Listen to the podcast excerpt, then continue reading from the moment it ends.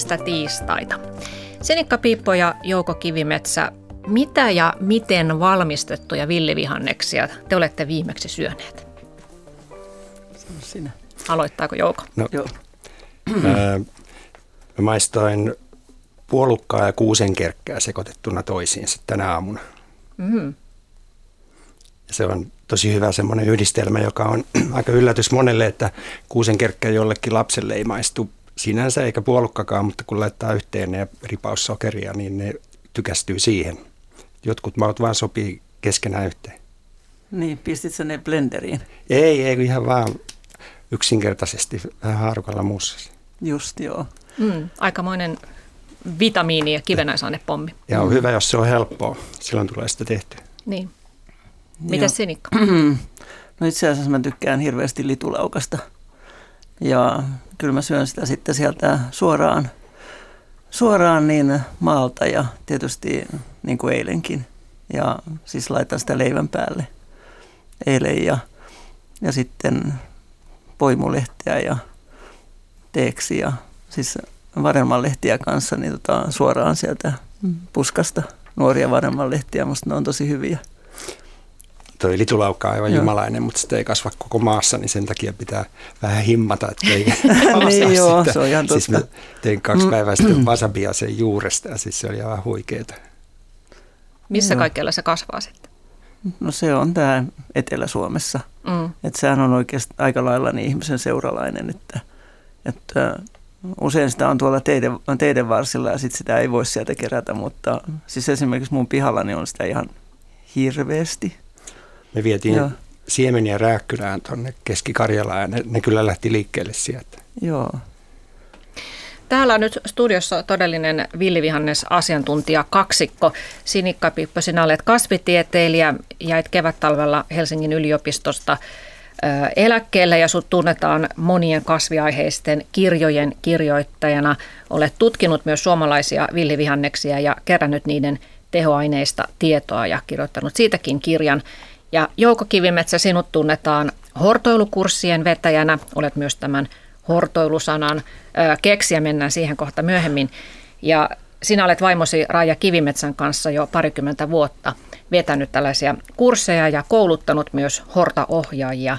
Ja sinut tunnetaan myös matkailun kehittäjänä.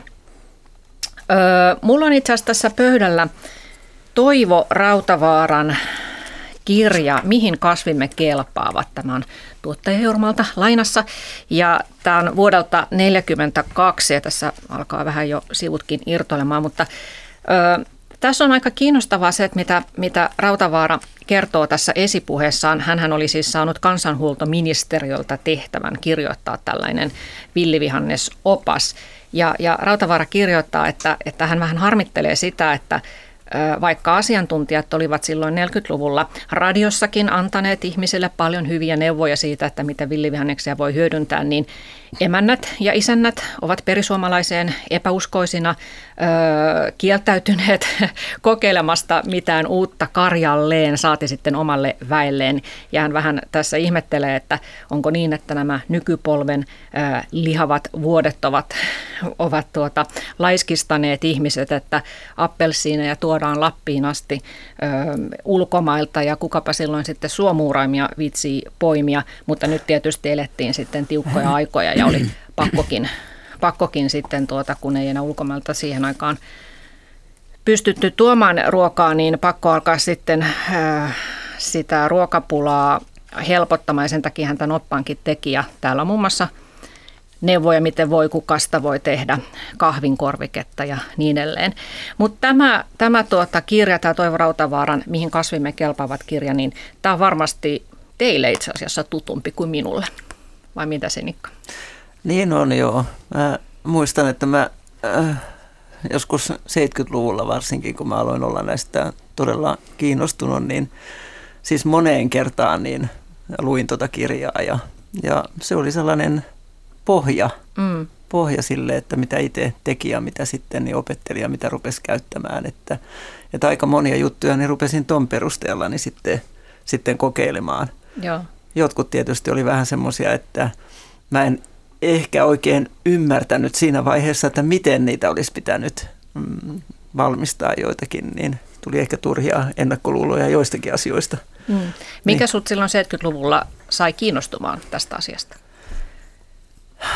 No itse asiassa se, että näin henkilökohtaisesti puhuttuna, niin mä, mä aloin kasvissyöjäksi 18-vuotiaana, niin tota, mä ajattelin, että tässähän on, tässähän on hirveän hyvää ravintoa ja terveellistä ravintoa niin, niin tota, lisäksi. Ja tietysti niin, mm, se vähän niin kuin helpotti myös sitä, niin, sitä taakkaa, mikä, mikä oli sieltä kotoota, koska me viljeltiin niin hirveästi kaikkea, niin marjoja ja kaikkea, niin ihanneksia, niin sitten tuumasi, että ei, tässähän on niin kuin helpompi homma, että kun rupeaa näitä käyttämään, että niitä ei tarvitse viljellä, ne kasvaa sinne itsestään ja, ja hyvänmakuisia ja terveellisiä. Se oli mm. oikeastaan se syy. No kun Rautavaara tässä vähän ihmettelee, että edes pula-aikana ihmiset eivät ö, ymmärrä hyödyntää sitä ilmaista ruokaa, mikä pihapiireissä ö, kasvaa, niin miten Sinikka Piippo sun lapsuudessa, niin minkälainen tietous sun lähi vanhoilla ihmisillä ja aikuisilla oli tästä näistä villivihanneksista? No, mm, no se tietysti on vähän aina eri, että kenen kanssa on, on tekemisissä, että munhan isovanhemmat oli kaikki kuolleet, että, mm.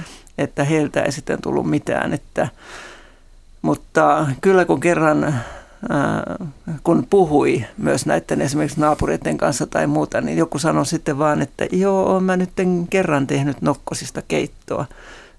Tämä on aika yllättävää niin. oli. Mutta mm, mun äitini oli erilainen kyllä, että hän oli niin valmis, valmis kokeilemaan kaikkea. Ja tietysti kun tällainen, hän oli oppinut kasveja niin nuoruudessa, että kun oli käynyt talouskoulun ja ruoanvalmistus ja kaikki tällainen, niin oli hänen ammattinsa, niin hän oli valmis hyppäämään sitten tähän, tähän villivihanneksiin. Ja siihen sitten hypättiin todella. Mm. Ja mun äitini kanssa itse asiassa. Mm. Mm. No mites Jouko Kivimetsä, kun sinä silloin parikymmentä vuotta sitten aloit perehtyä näihin villivihanneksiin ja aloitte pitää näitä kursseja ihmisille, niin mikä silloin oli ihmisten tietotaso tämän asian suhteen?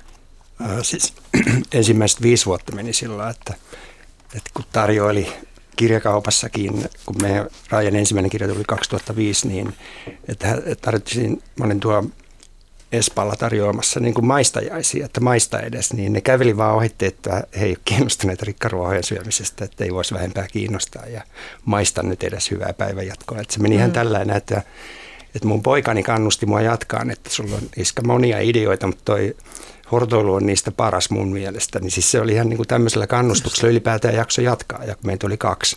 Mm. Että siis se ei ollut, ennen kuin alkoi tulla tämä superfood-kausi, että sit, sittenhän se niin alkoi räjähtää nuortenkin kautta ja sitten se vaan vei mukanaan ja siis siinähän on niin kuin kaikki trendit yhdistyy, siis niin kuin kasvisruoka ja lähiruoka ja pieni hiilijalanjälki ja siis mikä, mikä vaan niin kuin kasvussa, niin se yhdistyy tuossa hortoilussa, luonnossa oleminen ja ymmärtää se hoitava voima – et se alkoi tulla koko aika helpommaksi, nyt se on niin kuin ihan räjähtänyt käsi, eli yli 20 prosenttia suomalaisista työntekijästä, niin, mutta se oli itse asiassa aika kankeata silloin alussa.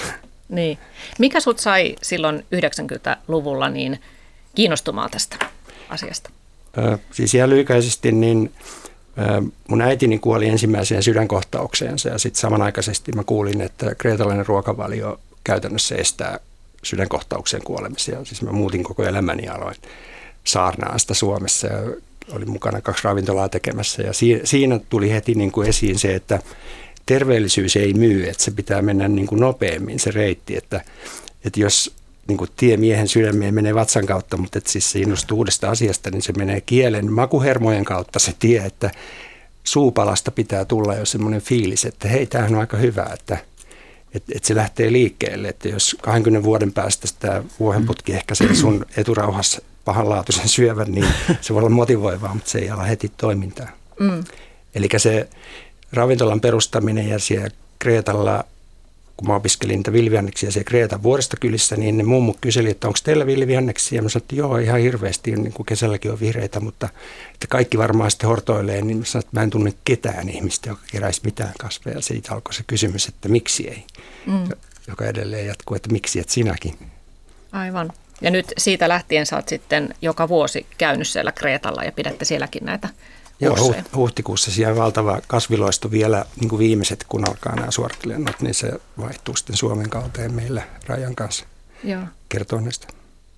Niin, tosiaankin tästä hortoilusta eli villivihannesten keräilystä on tullut uudella tavalla muodikasta ja, ja huippukokitkin ovat täällä Suomessa ottaneet näitä villivihanneksia käyttöönsä ja tehneet niistä trendikkäitä, muun muassa Sami Talber ja, ja tuota, ravintolat ovat kiinnostuneita muun muassa maitohorsmasta ja voikukasta ja Sian kärsämöstä, mesiangervosta, puna-apilasta, mustaherokan lehdistä ja pihlajasta, koivusta, puolukasta, vuohenputkista, kaikesta näistä. Tosin keräjistä on ilmeisesti vähän pulaa, että ravintolat varmaan enemmänkin käyttäisi näitä, jos olisi keräjiä. Tämä horta-sana on kreikkaa ja tarkoittaa kaikkea villiä kasviperäistä syötävää. Ja siitä on sitten tullut tämä sana kerätä hortaa eli hortoilla. Tämä on siis Jouko Kivimetsä sun ja sun vaimosi Rajan suomen kielen tuoma uussana.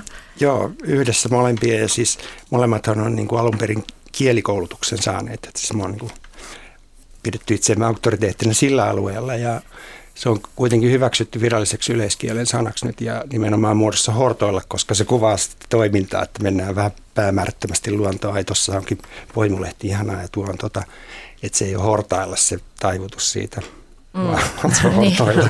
niin. Ja se, se on tullut, niin kuin, että sillä on eri merkityksiä hortoilla, mutta siis tämä on sen ihan niin kuin viralliseksi, niin kuin kansahan päättää kielen rakenteen, että se on hyväksytty. Mm. Marja marjastaa, sieni sienestää, horta hortoilla. Niin, ja siinä varmaan just toi hortoilla sana, että siellä voi niin kähyskennellä siellä Joo. pientareilla ja luonnossa, niin siinähän tulee myös sit tosiaan ylimääräisiä terveysvaikutuksia sen lisäksi, että mitä sieltä kerää mukaansa. Nimenomaan. Siis se vihreä ympäristö ja ulkona oleminen. Nimenomaan se on vähän sellaista, niin kuin, se on pidempiaikaisempaa, että se on niin kuin huhtikuusta joulukuuhun käytännössä, että se vie kauemman aikaa luontoon kuin sienestys ja marjastus. Ja jos sä meet puolukoita kerään, niin mun lapsuudessa niin et tuu takaisin ennen kuin sanko on täynnä. Että se, niin kuin, niin. se ei ollut niin kivaa kuin tämä hortoilu. Niin, se oli vähän semmoista rangaistusta. Joo.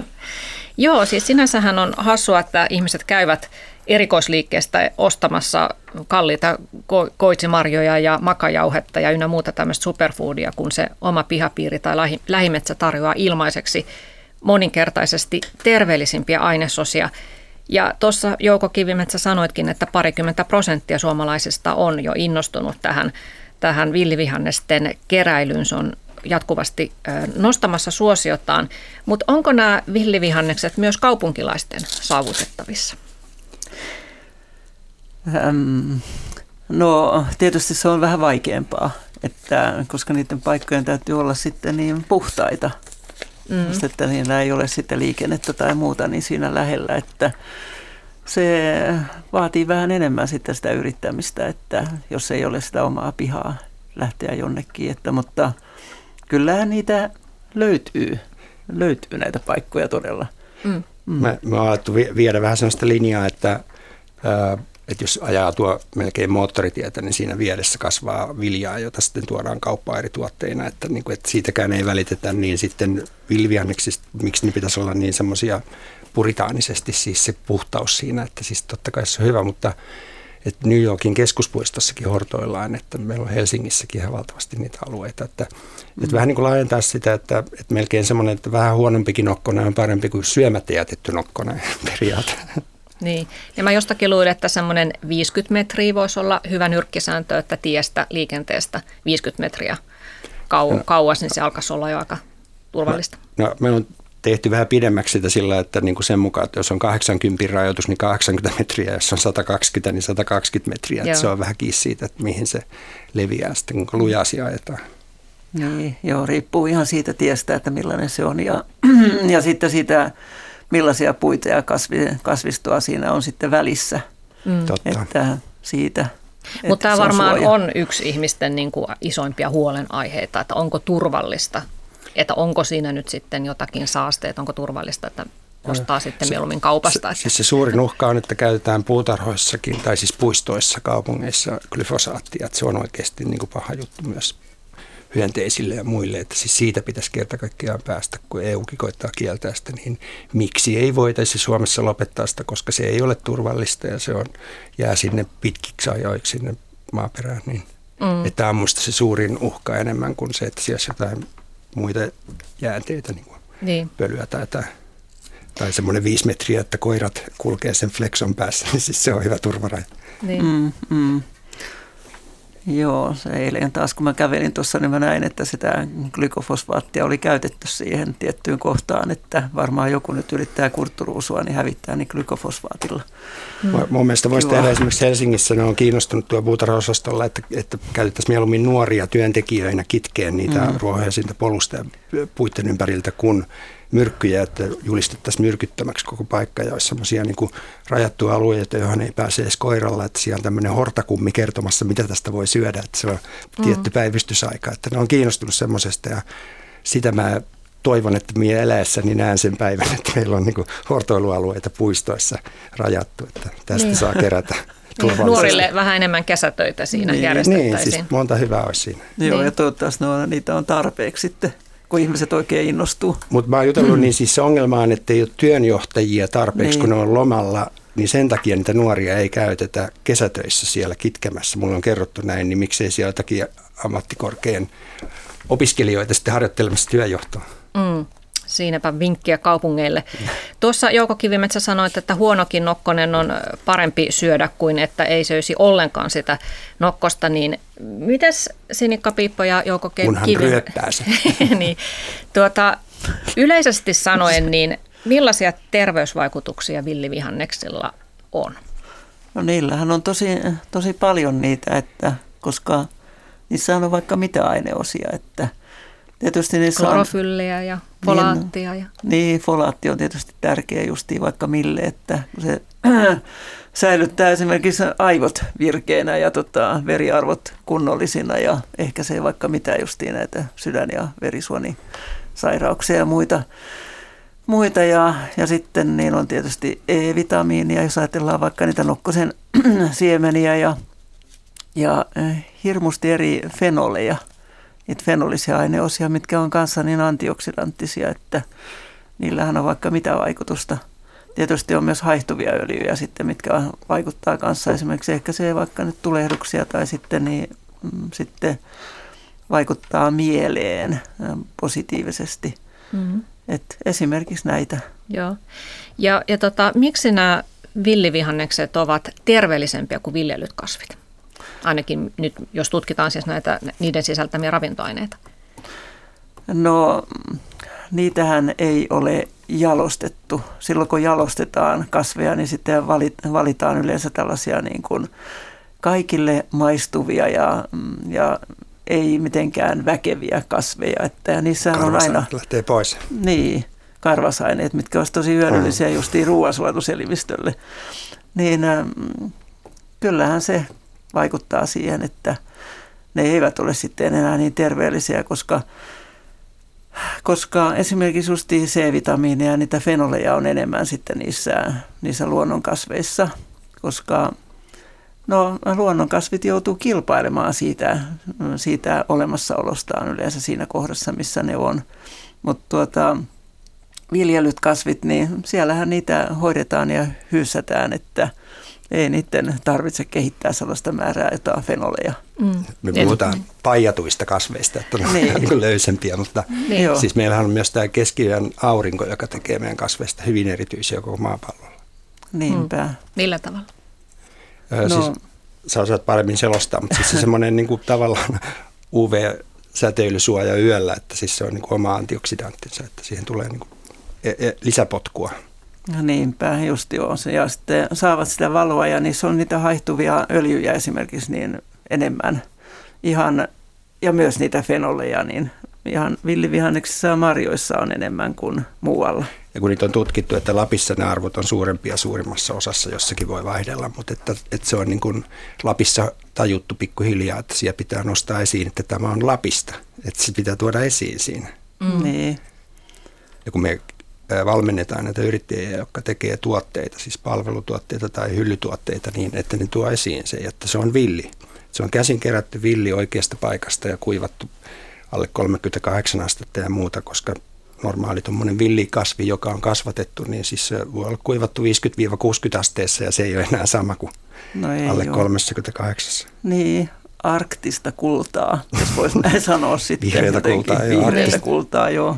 Niin voisi sanoa, että nämä villivihannekset on ikään kuin kovempaa kamaa kuin viljellyt kasvit. Että... Ky- kymmenenkin kertaa voi joo. olla verrattuna johonkin kaupan niin. salaattiin. Mutta siis molempi parempi, että me kerrotaan sitä, että niin kuin esimerkiksi puutarhoilla viljelijöille meillä on lepaan näyttelyssä on semmoinen erityisosasto, niin kuin, että villi ja kesy samalla lautasella, että panee ne yhteen, niin sitä saa niin kuin tämmöisiä makuharmonioita ja sitten kerää myös vaon välit sitten, kun kasvattaa jossakin siirtolapuutarhassa, niin saa sitten senkin hyödyntää. Mm. Niin ja sitten sehän on hyvä keino niin saada ihmisiä kiinnostumaan niistä justiin, että yhdistetään niitä.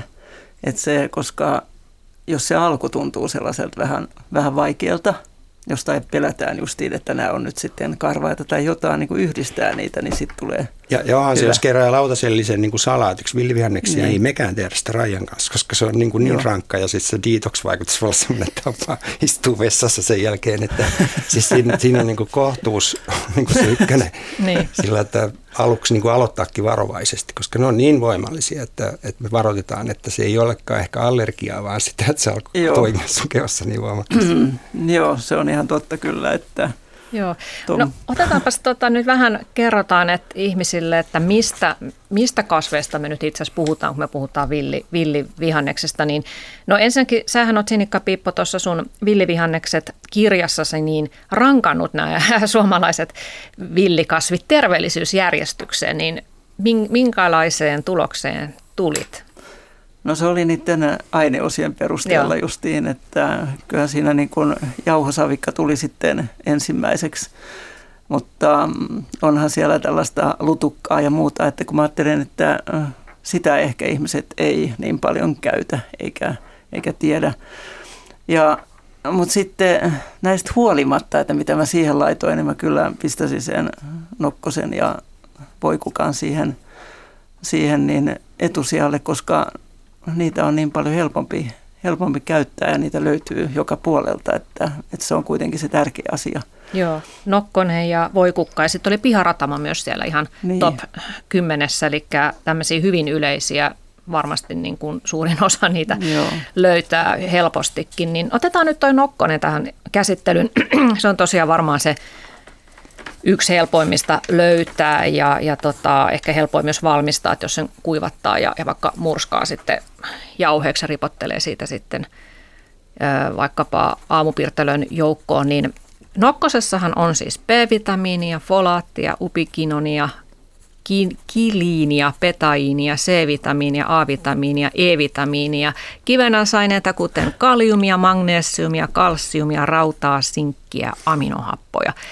Ja Tämä on tosiaan yksi maailman ravintorikkaimmista kasveista. Se on esimerkiksi pinaattiin verrattuna vieläkin voimallisempi ja, ja tota, antaa polttoainetta aivoille ja auttaa korkean verenpaineeseen ja suojelee munuaisia myrkyiltä ja niin edelleen. Tosi paljon hyviä vaikutuksia. Mutta kun mä luen näitä vaikutuksia, niin mä mietin, että kuinka paljon nyt sitten pitäisi kerralla ja kuinka säännöllisesti nauttia nokkosta, että saisi näitä, näitä todellisia hyötyjä siitä.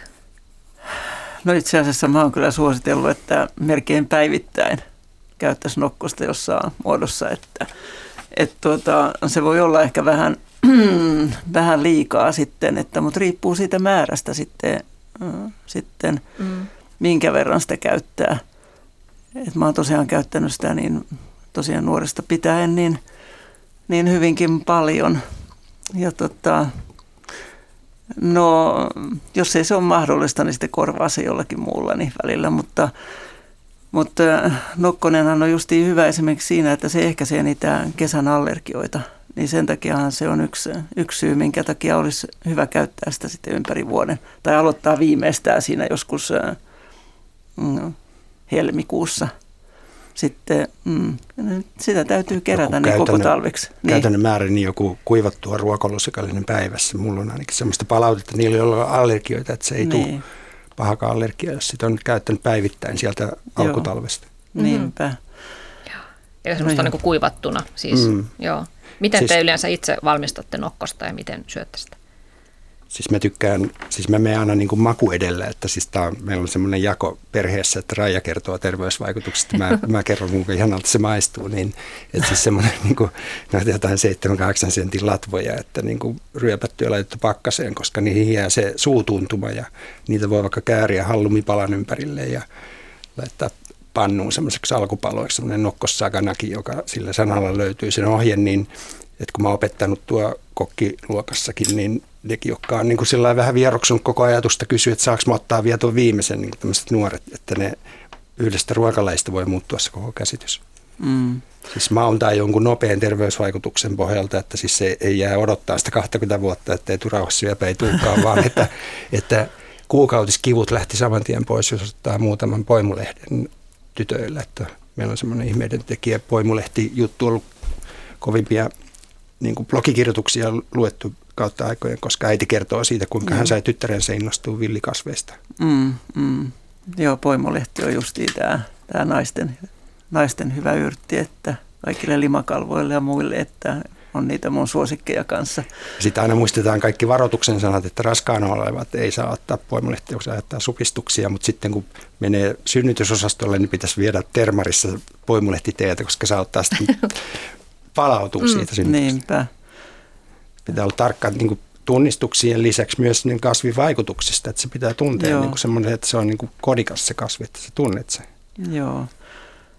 No se nokkonen on ihan ollut mun lempikasveja niin sieltä, sieltä niin hyvin varhaisesta, että mun täytyy sanoa, että, että mä en ryöppää sitä. että tota, mutta, mm, meitä on kaksi koulukuntaa. Niin on, meitä on kaksi koulukuntaa tässä asiassa. Niin tota, Mutta kuivaaminen Joo. ei tarvi ryöppäistä, niin se on paras. Ei. Joo, että, siis sellaisena vaan kuivataan. Ja, niin, niin silloin joo. se katoaa se. Joo, joo että mä yleensä aina, aina kuivaan, että mutta siis, siis mun lempiruokani, ihan siis lempiruokani on kyllä niin nokkosletut.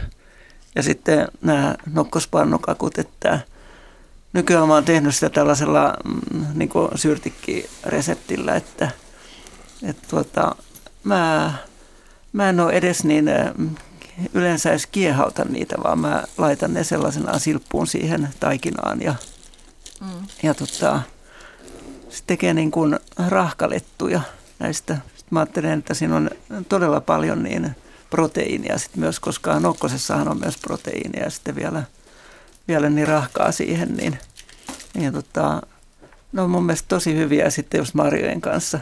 Tai sitten niin erinomaisia, just tuon, mitä sä sanoit siitä, siitä puolu, puolukka kuusenkerkkä, niin tällaisen hillon kanssa.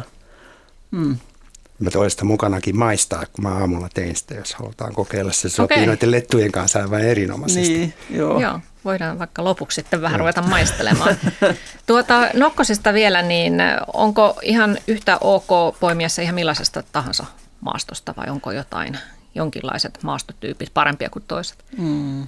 No siis kauhean ravinteikkaisilta nyt, niin kun aina valo, varoitetaan sit niistä nitraateista kuitenkin, että, ja jos siellä sitten just jonkun niin kuin navetan takaa tai, tai sitten missä nyt justiin on ne koirat kuleksineet. Niin, tai, tai joku vanha teollisuusalue. Tai joo, no just tämmöinen, niin, tota, niin yleensä mä katson, että jos ei se ole nyt ihan hirveän rehevän näköinen, niin se nokkonen, niin sitten mä jätän sen kaikista rehevimmät sitten keräämättä. Mm. se tuntuu vähän hassulle, mutta se on se, on se varotoimenpide. Joo. Mm. No sitten voikukka oli sellainen yllättävänkin korkealla tosiaan tuossa terveellisyyslistassa, mutta siinä on varmaan ihmisillä vähän semmoinen ajatus, että se on hyvin karvas. Eli miten sitä voi valmistaa? Tietysti kukat erikseen ja sitten lehdet, lehdet voi olla erikseen eri reseptejä.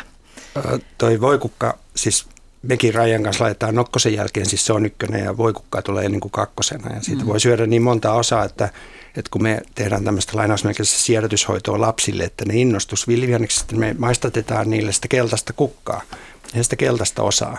Se maistuu ihan toffeelle, että se ei ole karvas. Mm. Kun sitten ottaa se viireen pois, niin ne alkaa innostua, että ai äiti, tämähän on hyvä. Niin että siitä voi syödä montaa osaa ja sitten ne eri lehdet on eri makuisia. Että siis oikein niin kuin punaruotiset, syvään uurtuneet lehdet on hyvin karvaita verrattuna siihen, että siinä on enemmän sitä vihreätä, että ne on vähän varjossa kasvanut sileelaitainen, niin ne on eri makuisia ja jos se laittaa vaikka viisi lehteä juustoleivälle, niin se taittuu se karvaus siinä. Et siis meillä on niin kuin normaali aamiainen parhaimmillaan on sitä, että siinä on voikukkia voileivän päällä. Voikukan lehtiä siis. Mm. Mm. Joo. Niin toihan on ihan hyvä, niin kuin, hyvä ohje niin moniinkin villivihanneksiin justiin, niin että sen leipä tai joku, jos on Karjalan piirakoita, niin tota, sit laittaa siihen niin sitä jotain villivihannesta ja sitten juustoa päälle, niin tota, sitten tulee tosi hienoa. Ja sitten jos tekee sellaista niin kuin pestomaista, me sanotaan niin. veitsipestoa, tämmöistä hortahakkelusta, että sen Joo. ohje löytyy ja hortahakkelussanalla löytyy se ohje, niin siinä on niin kuin, mitä nyt on kerännyt jotain, siis voikukka, vuohenputki, joka on mun herkku, että se on niin kolmas meidän listalla, niin tämmöisiä maitohorsmaa, joita helposti löytyy ja ne on miedon makuisia, niitä voi syödä, syödä vähän isompia määriä, että vaan niin kuin silppua ja laittaa vähän sitten siihen öljyä, ripaus, viinietikkaa ja suolaa, niin ne auttaa myös kehon emäs happo tasapainoa ja että ne, se maistuu hyvälle. Se maistuu niin kuin hortalle, kun siinä on useampi kasvi, mutta ei liikaa. Et sitä voi mm. vielä maustaa jollain ketuleivällä tai mustaherukan lehdillä, nyt on sen aika kanssa, niin saa semmoisen niin kivan makuisen, jota voi sitten lisekkeenä laittaa mihin tahansa, vaikka kalan päälle tai ö, siis just leivän päälle tai mihin tahansa semmoista pestoa Joo. laittaisi. Että se on niin kuin lisuke, ettei se ole semmoinen niin kuin, että valtava lautasellinen salaatti, että se, se ei ole oikein toimiva juttu. Ei, koska sitten se myös karkottaa ne ihmiset. Mutta sitten sellainen semmoinen kauhean hyvä resepti justiin niin on siitä voikukasta, että tekee niitä muffinseja niistä kukista.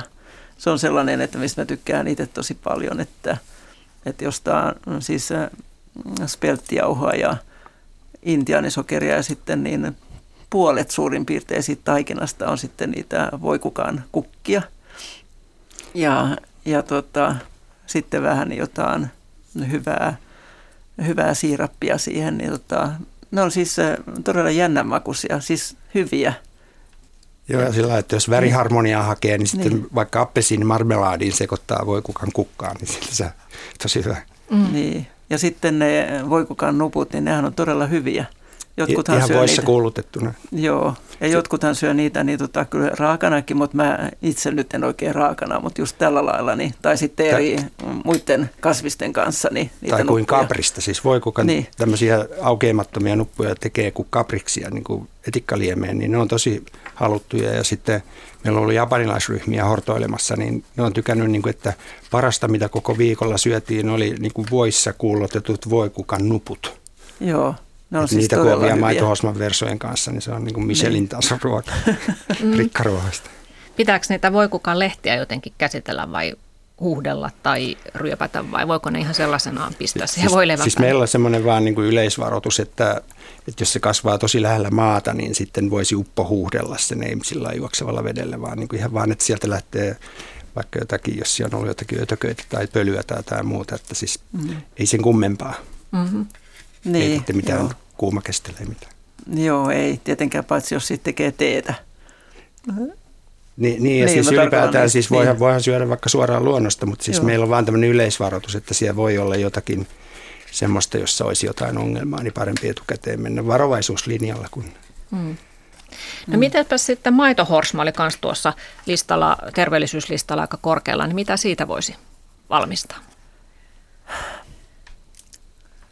No siis meillä on maitohosma jatkuvassa käytössä, että siis se nyt kun meni se parsa se versokausi ohitte, niin se latva on niin kuin tosi hyvää salaateissa sillä, että niitä ei tarvitse kunnolla kumartua, kun niitä vaan napsii mukaansa mm. ja niitä voisi kuivatakin ja tehdä niistä, jos tekee sellaista rouhetta, niin se menee vaikka vohvelitaikinaan, että se on hyvä tämmöisiä makeampien ruokien kanssa, että se kuivattu maitohosma, mutta että se ää, on tosi monipuolinen ja siitä voi syödä kukkia ja myös niitä kukkanuppuja voi myös kuulottaa voissa. Ja, et siinä on tosi paljon kerättävää ja että se on myös erinomainen teeaine, mutta se vaatii vähän fermentointia, että siihen tulee aromia. Ja käytiin mm. Tallinnassa eilen ja siellä annettiin tämmöistä Ivana-teetä, niin et, et Joo. sitä ihan mustaksi saakka fermentointia. Se on tosi aromikasta ja kansallistietä Venäjällä. Mm. Ja ne, niistähän saa niin ihan makua ja kauneutta niistä kukista sitten, että jos niitä laittaa johonkin juomiin tai sitten, että jos leipoo, niin, niin, niin tota, siihen päälle niitä, että ja nykyään on semmoisia metodeja, niin kuin tämmöinen pakkaskuivaaminen, jolla ne pysyy mm. ihan niin kuin tuoreen näköisenä, vaikka ne on kuivattuja, niin semmoinen on tulossa muotiin. Tai mm. niitä, niillä on jo nyt kysyntää. Mm. Niissähän on paljon niissä lehdissä äh, fenolisia aineosia, että ne on, niillä on hyvä antioksidanttisuus, niin teho. Mutta eikö se ole miehille erityisen hyvä? Niin tämä, on, joo. Tämä on taas näitä. Rentun ruusuja, joo. vuohen putkia. joo, niin. justiin tällaiset, että kunhan saisi innostumaan, mutta kun sä sanoit tässä, että justiin maku edellä, niin se on varmaan se hyvä, hyvä joo, keino, joo. kyllä. Ja yksinkertaiset tavat laittaa, niin siis silloin saa niin kuin sen niin. säännöllisyyden tuleen, jolloin syntyy se pitkäaikaishyöty, niin. jos se ehkäisee jotakin. Joo, mutta maitohorsmejahan on hirveän helppo niin kuivata, että, koska ne voi ottaa melkein sen, silloin kun ne ei nyt ole ihan kauhean isoja, niin vaikka nyt ihan narulle kuivamaan tai jotain. Niin, niin tai, tai sitten, vetäsee näin ne lehdet. Niin, no silleen mm. justiin. Ja, ja sitten sitä ripotella taas joka puolelle jo, jo näihin ruokiin. Joo. Ja sitten mm. nämä, nämä kasvit, mitä nyt on lueteltu, siis nokkonen, voikukka, maitohosma, että niitä ei saa niin kuin sukupuuttoon syömällä Suomesta. Että se on meidän niin kuin top 5 rankkauslistan yksi periaate, että ne on terveellisiä, hyvänmakuisia ja ne ei ole uhanalaisia. Niitä löytyy eikä ne ole niin kuin sekoitettavissa johonkin toiseen myrkylliseen kasviin. Joo. No vuohenputki oli yksi, mitä sanoit Jouko, että Joo. teidän perheessä on suosikki ja käsittääkseni myös aika helppo, helppo löytää. Niin miten te sitä valmistatte? Niin, niin ja vielä siitä, että jos sen oppii tunnistaa, niin se on tullut melkein kaikkien suosikiksi. Se on ihana tämmöinen porkkana sellerimäinen maku ja että se menee ihan salaattina tai ruoanlaitossa, keitoissa, munakkaissa ja erityisesti siinä hortahakkeluksessa. Ja semmoinen niin makuharmonia sillä on niin kuin, esimerkiksi vuohen tuorejuuston kanssa vuohen putki, hauska nimiyhdistelmä, niin se sopii ihan loistavasti, että siis jos laittaa vaan niin kuin taittajallakin oliiviöljyllästä, että kolme ainesosaa, siis tuore vuohenjuusto, vuohenputki, siis näitä nuoria lehtiä ja vähän otkista öljyllä. Ei, ei lisää suolaa, ei mitään, mikä on se helpompaa, ei mistä ihastuu siihen mm. semmoisena dippinä. Mm. Ja munakkaa se ihan vaan laittaa siihen, että se munaneste pannulle, että se ei pannua vasten se vihreä, niin se ei tummu. Tosi mm. helppoa. Mm. Ja tietysti näitä monia muitakin justiin voi laittaa näihin munakkaisiin, että mm, sinne ne hyvin, hyvin uppoo, että ja jossain kun tekee näitä kasvispiiraita, niin tota, esimerkiksi jotain fetan kanssa, niin sehän on hyvää. Mm. Ja, ihan loistavaa. Mm. Ja sitten joku yrtit, jos kun puhuttiin villistä ja kesystä, niin basilika sopii vuohenputken kanssa hyvin. Et esimerkiksi minttu sopii nokkosen kanssa ja voikukan kanssa. Että et kannattaa hakea näitä omia tämmöisiä makuyhdistelmiä, että tulee vielä enemmän syötyä ja se taas vie enemmän luontoa ja se villivihannesten yksi terveellisyys on, että se vie sinut luontoon, jos sä keräät sitä, koska niitä ei just kaupasta saa. Mm niin se luonto hoitaa niin valtavasti, että, että, että se on niin kuin ehkä jopa vielä suurempi stressaantuneelle ihmiselle se hoitovaikutus ja se on välitön. Että siis mm. niin kuin kymmenessä minuutissa verenpaineet laskee ja kolesterol tai noin niin kuin sykkeet ja niin stressihormonit joo. ja muut. Niin joo, ja saa sitä sitten niin eh, ennaltaehkäisevästi niin ehkäisee tulehduksia mm. just, ja sairastumista ja flunssaa ja tämmöistä, että, että siinä mielessä hyvä. Totta, tota, niin, sano vaan. Ei mä sano vaan siitä vuohenputkesta, kun ää, jotkut valittaa sitä, että kun siihen tulee sitten näitä, sitä sienitautia, sitä nyppyä siellä. Mm. Niin tota, esimerkiksi jos se pihalla kasvaa, niin se voi sitten leikata välillä niin lyhkäiseksi. Niin sitten se seuraava kasvusto, joka siitä tulee, niin se on, se on yleensä niin vapaa tästä tästä niin kuin ihmiset sanoo nyppytaudista. Meillä on sellaisia niin. palstoja, että ne on parin viikon välein katkaistu, että meillä Joo. on koko aika just sitä ihanteellista niin. Joo. Mm. No tuossa tuota, Jouko sanoit, että on mm, ensin pitää tietenkin opetella tunnistamaan nämä kasvit ja ne, mitä nyt on lueteltu, niin on aika, aika helppoa varmaan tunnistaa. Mutta entäs tämä vuohenputki, että tämä ylipäätään mitkään muut kasvit, niin minkälaisia, kun sä pidät niitä kursseja, niin kuinka rautalangasta täytyy ihmisille vääntää, että he oikeasti sitten luottavat siihen, että he nyt keräävät niitä oikeita kasveja siellä?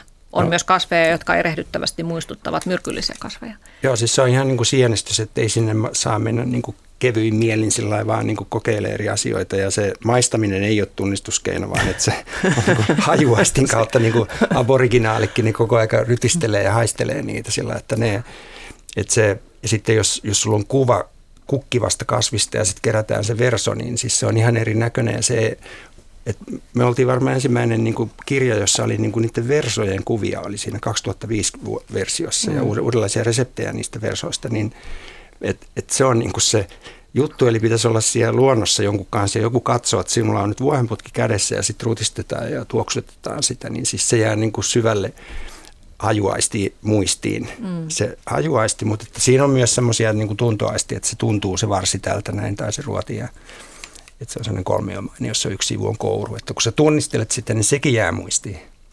Että tämän tyyppiset, niin kuin sulla ei ole mitään mahdollisuutta enää erehtyä, kun se on tehty kunnolla se opetus siitä tunnistamisesta. Joo, ja kyllä mä sanoisin, että kyllä se on parasta niin sitten niin rajoittua niihin, mitkä varmasti tuntee, ettei sitten kokeile, kokeile jotain, että koska mä ajattelen, että kyllähän niillä joillakin ihmisillä on vaikea tunnistaa se vuohenputkikin.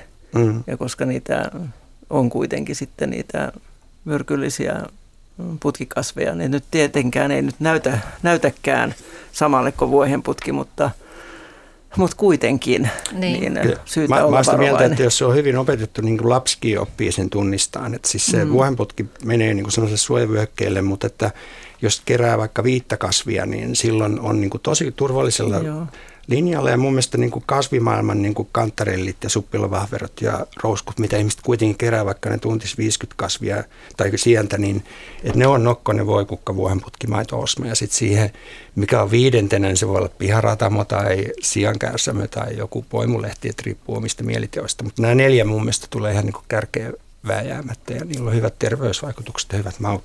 Niin, niillä pärjää jo pitkälle. Tosi pitkälle. Joo. No tuota, Sinikka Piippo, sä oot yhdessä kirjassasi kertonut siitä, että, että tuota, äitisi sairastui Alzheimeriin ja hänen kohdallaan aloit sitten miettiä ravinnon merkitystä ja sellaisia ruoka-aineita, jotka vaikuttaisivat muistiin. Niin onko näissä villivihanneksissa sellaisia, joilla ihmiset voisivat omaa muistinsa toimintaa ikään kuin virkistää pitää yllä? No itse asiassa kyllähän niitä on useampiakin, että koska niistä aineosista esimerkiksi riippuen, että kyllähän esimerkiksi nyt niin C-vitamiinikin on sellainen, joka vaikuttaa niin, niihin hermoston välittäjäaineisiin, että, ja niillä on vaikutusta esimerkiksi se, että ne pitää sitä mielialaa korkeammalla. Ja esimerkiksi, että kun mieliala pysyy korkeampana, niin sehän estää esimerkiksi Alzheimerin tautia, koska masennushan, masennushan on yksi syy mistä Alzheimer-tautikin voi johtua. Ja, ja tuota, siis äh, fenoliset aineosat on sellaisia kanssa, että mitkä, mitkä sitten ehkäisee justiin aivojen rappeutumista. Ja, ja sitten näissä on näitä virkistäviä aineita, esimerkiksi jos niissä on haihtuvia öljyjä, niin nehän, nehän virkistää. Ja tietysti nokkonenhan on sellainen äh, niitä parhaita, että että melkein kaikki ne, mitä sanoo, että justiin, no sanotaan C-vitamiinista tai E-vitamiinista ja se, mitä oli se koliini siellä, niin mm. tota, sehän kanssa niin liittyy justiin siihen, että mm, mieli säilyy parempana. Ja se, jos tässä vain mainostaa sitä nokkosta, niin se on just sellainen, että joka pitää niin sitä fyysistä kuntoa ja henkistä kuntoa niin, niin hy- hyvänä. Ja, ja no sanotaan nyt vaikka puna-apilan kukat. Ne on myös nyt sellainen, että kyllä ihmiset siis apilat tuntee. Niin niissä, ää, niissä on näitä tiettyjä fenolisia aineosia, tällaisia isoflavonoideja, niin niillä kanssa niin on sitten merkitystä siihen muistin säilymiseen. Vähän samalla lailla tietysti kuin no, soijallakin on. Mm. Että ja punapilan kukkia voi syödä siis ihan sellaisenaan? Vai? Ää, joo, ja tietysti silputan niitä näihin salaatteihin ja, ja sitten niitä tehdään mm, ja, ja sitten juomiin ja, ja mä oon kyllä käyttänyt niitä leivontaan. Et on kanssa mm, vähän niin kuin samalla lailla, no tietysti kun tekee jotain sämpylöitä tai, tai leipiä tai, tai sitten taas niitä muffinseja, niin, niin tota, voi käyttää niitä punaapilakukkia. Joo. Mm. Mm. Mutta Nokkonen oli tuossa taas aika kova, kova sana tässä. Nokkonen Mielialaankin on. vaikuttava ja Kyllä. muistiin vaikuttava. No Sinikka Piippo, sä oot myös ö, erikoistunut puihin, eli myös puista voi löytää syötävää. Kerro vähän siitä. No nämä kerkäthän tuli jo main, mainittua, että ja kuusenkerkät ja tietysti männynkerkät ja, ja sittenhän on nämä koivunlehdet, omenapuunlehdet. Koivunlehdissä ja omenapuunlehdissä niissä on ihan hirmusti niin C-vitamiinia, eli virkistää ja tietysti niissä on myös näitä fenolisia aineosia, että, että todella niissähän on näitä hyötyvaikutuksia. Ja missä omenapuun lehdet, niin, niin tota, ne myös sitten vaikuttaa edullisesti niin esimerkiksi näihin sokeri, sokeritaseisiin. Mm. Ja, ja pihlajan niitä nuoria silmuja, niin niitähän käytetään esimerkiksi mausteena, että ne maistuu tämmöiselle, no, mitä, mitä mä nyt sanon? Karvasmantelille. Karvasmantelille, joo, justiin. Ja kauhean monet puiden lehdet, niin nehän on rohtoa – Esimerkiksi niissä on paljon niitä parkkiaineita ja karvasaineita, että parantaa sitten sitä ruoansulatusta ja sitten myös ne auttaa just esimerkiksi limakalvojen kuntoon tai ehkä se ripulia tai, tai iän, iän ongelmia ja tämmöisiä. Että ja mitähän mä nyt sanoisin? Tietysti, no, siinä oli jo hyvä lista. Niin. Saako näitä puiden osia ihan vapaasti kerätä? No, Joka miehen oikeudella? No itse asiassa siihen tarvitaan lupa, mm. kyllä. Mm. Nythän on uusi systeemi, että metsähallituksen mailla voi niin kuin tämmöisellä mobiililuvalla kerätä 50 kiloa kolmen kuukauden aikana 24,90, joka on ihan riittävä kyllä se 50 kiloa perheelle. Joo.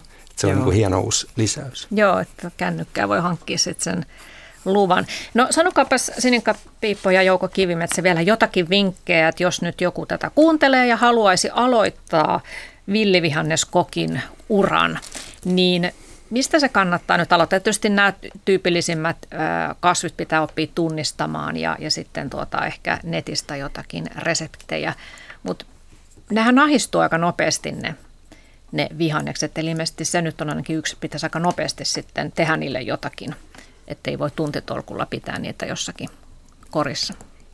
Joo, siis se nopeus on valttia ihan niin kuin sienillä, ettei niitä voi jättää minkä huone lämpöön. Niin kuin, ja sitten, että ne olisi niin kuin korissa tai paperikassissa, ei muovikasseja missään tapauksessa nopeuttaa sitä naistumista. Mutta että, ää, siis jos ottaa jonkun oman lempiruokansa ja miettii, mikä maistuisi sen kanssa, että se on niin kuin helpoin tapa, että siihen me kannustetaan, että otan niitä valmiita reseptejä, että vaikka laittaisi vaan hakkelusta pizzan päälle, niin sekin maistuu jo hyvälle, että, että se semmoinen helppous, että sitä tulee tehtyä, niin – et, et se on, ja meillä on tämmöinen rakkain hortareseptikilpailu on nyt julistettu neljännen kerran, että siinä on tullut ihania tämmöisiä tavallisen ihmisen reseptejä, että me jaetaan niitä sitten, että mitä sinne on tullut. Ja ne on sitten esillä ensi vuonna on 22. ja 3. päivä toukokuuta on maailman suuri villivihannes tapahtuma Hollolassa Messilässä ja siellä vaistetetaan kolmen parhaan reseptin ruokia, että Mä luulen, että sinne tulee aika tunkua, että ihmiset tulee maistelemaan kaikkia ääniä